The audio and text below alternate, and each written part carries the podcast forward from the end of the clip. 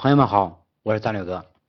我的节目开播不到一个月，能获得朋友们这么广泛的支持和这种关注量，真的让我有点受宠若惊。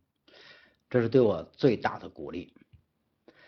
开节目的初衷啊，就是想通过这样的平台，让更多的朋友认识我，我也因此能认识更多的好朋友。良师益友，多多益善。狐朋狗党，说实话一个都多。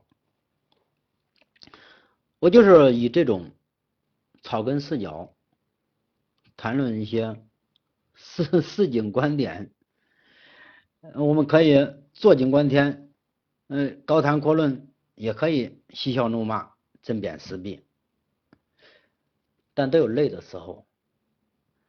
其实今天。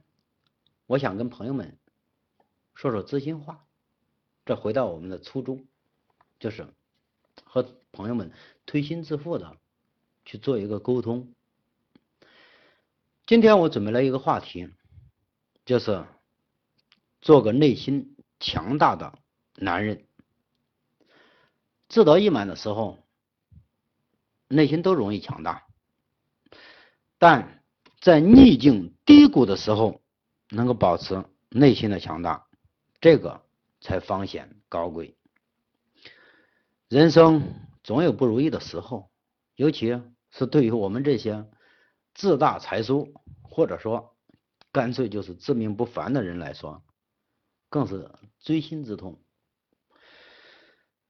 记得我爸爸吧跟我讲过一句话，这句话我认为是他。说的最有水平的一句话，那就是人生就像一副牌，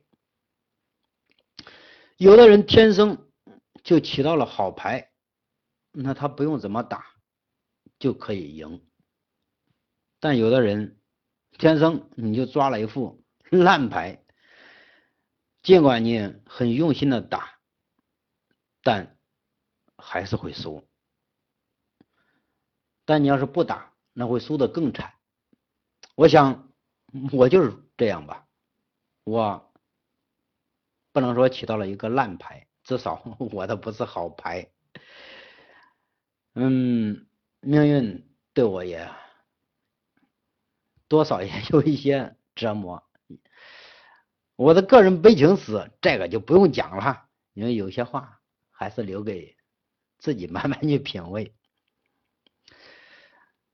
嗯，人人吧都有负面情绪，我们或多或少都会受这种情绪的控制或者是影响。再理智的人，他也有情绪，也有负面情绪。尽管这些情绪很多都是没用的，如悲观呐、绝望啊、恐惧啊、不自信呐，甚至厌世轻生。在现在一切都是快节奏的今天，快餐时代，娱乐至死，很少人能够真正的静下来去看一篇文章，或者静下来去思考一件事情。人都是太浮躁了吧？我想，越越是这样，我想不如意的人就更多了。人生起起伏伏，命运祸福旦夕，谁又能保证自己一辈子都是顺风顺水，一直如意？无论我们是处于逆境，还是处于绝境，我们都得活，或者说，我们内心都有过绝望，都轻生过，都悲伤过，都有哀愁，谁没有？但无论处于哪种境地，我们都要稳住阵脚，不能让自己心乱。我们可以找一个没人的地方，大哭一顿，然后擦干泪水，看清楚前方的路，大悲大痛之后，重新站起来，上路。当然，也许朋友们会说，现在人呢都太现实了。都很现现实，其实人就是这样，不经历打击老天真，经历一些磨难才能成人。我也经历了很多世态炎凉，你行的时候似乎到哪里你都是亲朋好友，可是你不行的时候，朋友们都会远了，不是他们远我，是我主动远他们，因为不行的时候你就没必要天天跟他们办了，免得让人家嫌弃你。你就包括自己心爱的女人也好，或者是家人也好。或许有的都会嫌弃你，这个其实都正常，真的，在我看来，这些都正常。无论他们现实也好，还是功利也好，就算是所有人抛弃了我们，我们自己都不能抛弃自己，不用抱怨现实。要适应现实，既然这就是现实，那我干脆就见怪不怪就好。我常常告诫自己，我可以九天揽月，也可以趴地上当鳖。行的时候当大爷，不行的时候当小爷，也不允许任何人去欺负你。当然，对于交朋友这一块。说实话，我的态度就是不卑不亢，也这就是我的态度。我不用去巴结谁，因为巴结没有用。当你行的时候，你不用巴结他，他就会来找你；当你不行的时候，你巴结他也是巴结不上。所以说，行的时候就用不着巴结了，不行的时候。也不要巴结，因为既然没有用的东西，那就不要太在意。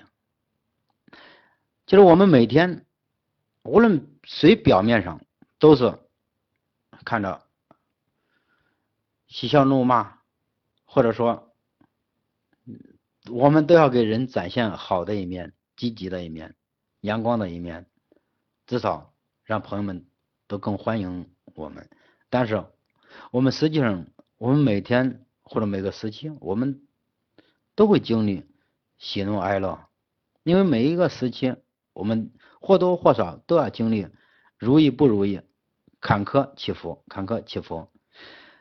但如果你经历了太多的大悲大痛，这样你方能大彻大悟，并不是对于这些。负面情绪、恐惧呀、悲观呐、痛苦啊，这些，并不是说你没有了知觉，而是你已经麻木了。所以，同样的道理，既然自苦自怜、悲观失落没有用，那干脆就把这些负面情绪全部丢进垃圾桶。了解我的朋友，有的说我毛是坑石头吧，又臭又硬，哎。有的会这样说，反正我就是一个饱受争议的人。有人说我正正义，有人还说我别的，无所谓。当然，他们或许对我一致的评价是胆子大。在上海街头演讲，一人日领馆抗议，单枪匹马会黑社会老大，一个人对三十个人，被打得头破血流，我硬是站着不走。等他们硬扛到他们跑光，并不是我不痛，也并不是我不怕，因为你恐惧没有用，你怕没有用。如果怕的话有用的话，那个怕怕就行了。既然没有用的东西，那我就把它丢掉。所以说，我真的很少恐惧。当然，有些朋友也会会说：“哎，你你这吹牛了，你你不恐惧，你杀个人试试？”错。人死有重于泰山，有轻于鸿毛。我真的不惜命。杀人这个事儿，那要看谁。要是对贪官污吏或者是地方恶霸，那指不定哪天我还真去给你行侠仗义了他。但是我有孩子、老婆，有老人，我要赡养他们，尽完我的义务再说。我的意思，那就是这样。其实坦白说，现在的我真的不容乐观，事业上也处于低谷。或许有些朋友会说：“呃，这个，嗯，罗明啊，你你这个 现在你还在这儿有有闲心雅致，在这儿天天高谈阔论。”我想说，为什么不呢？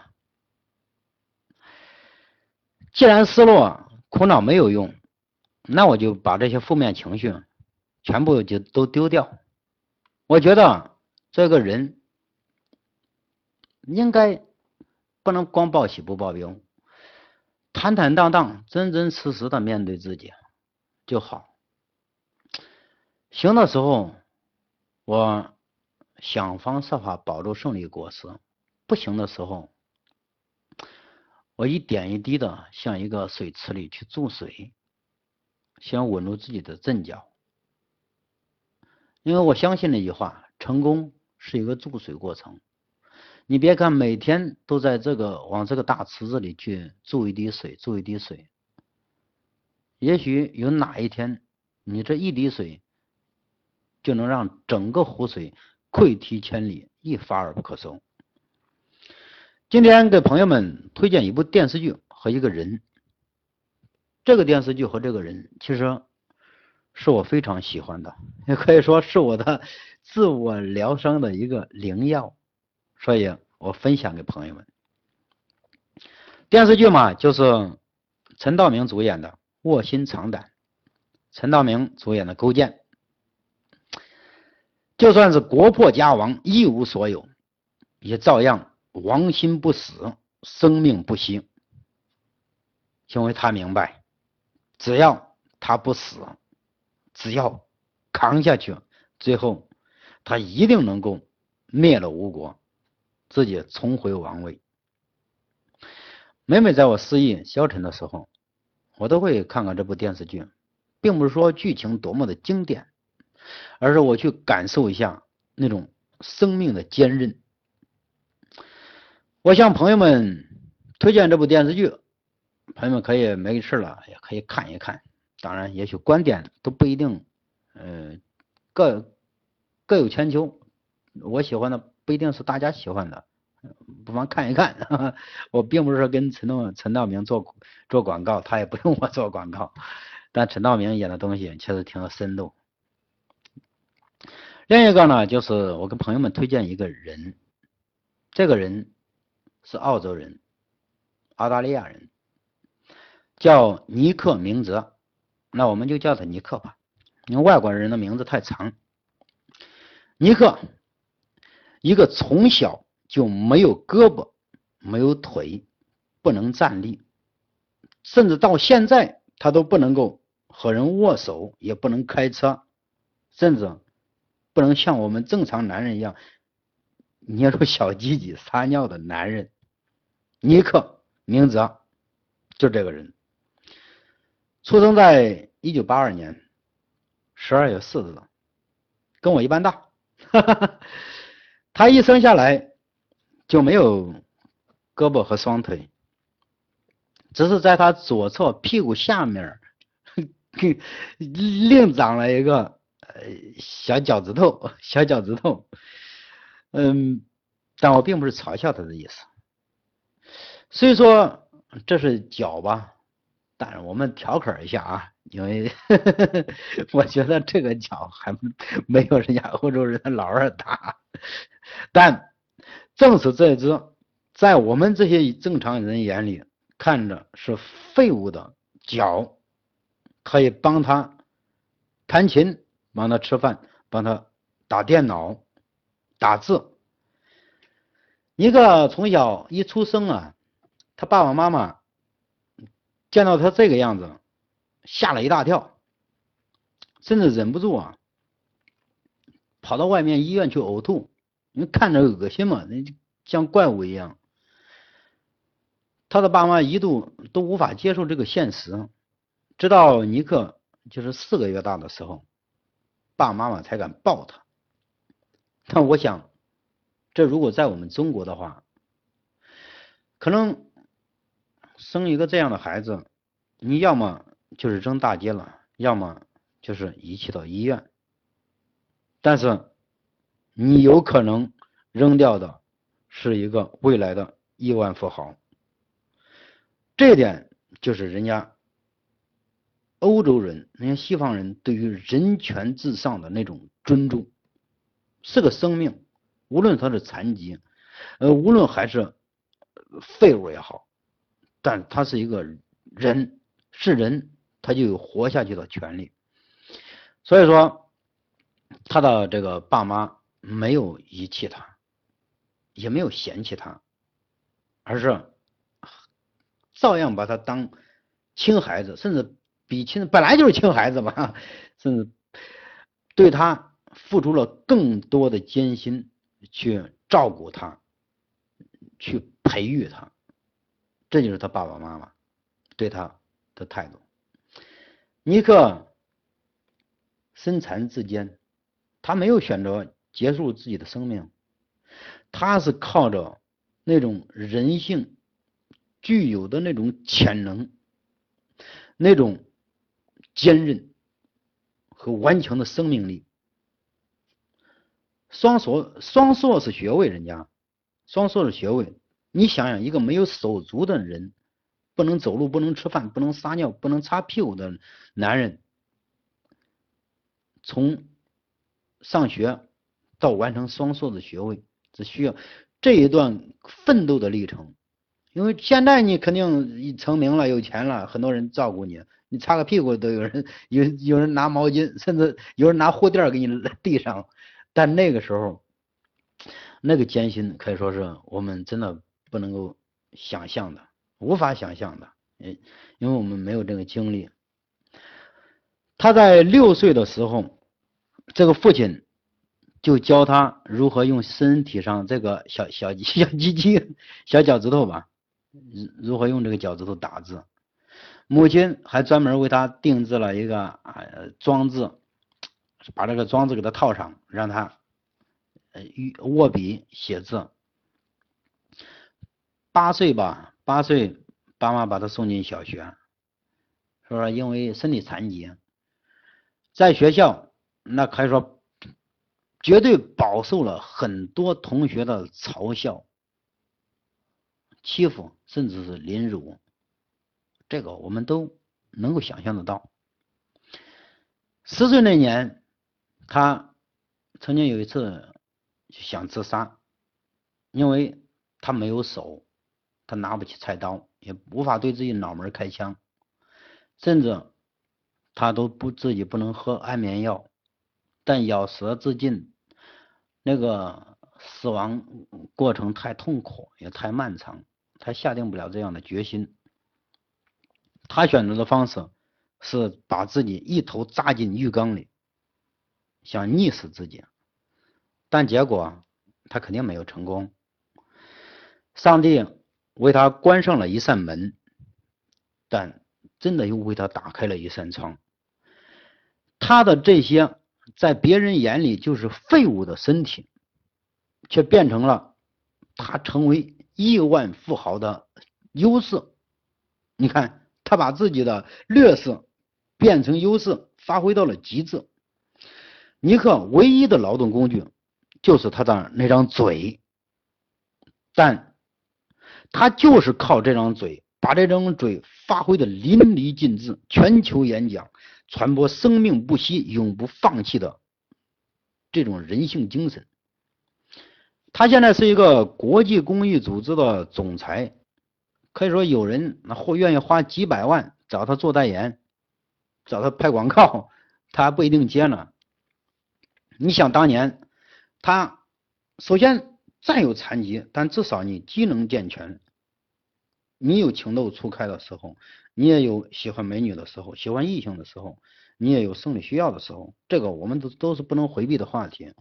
那他当年，那如果喜欢一个美女，他甚至连表白都不敢，都没有勇气，因为他感觉他没有资格去爱。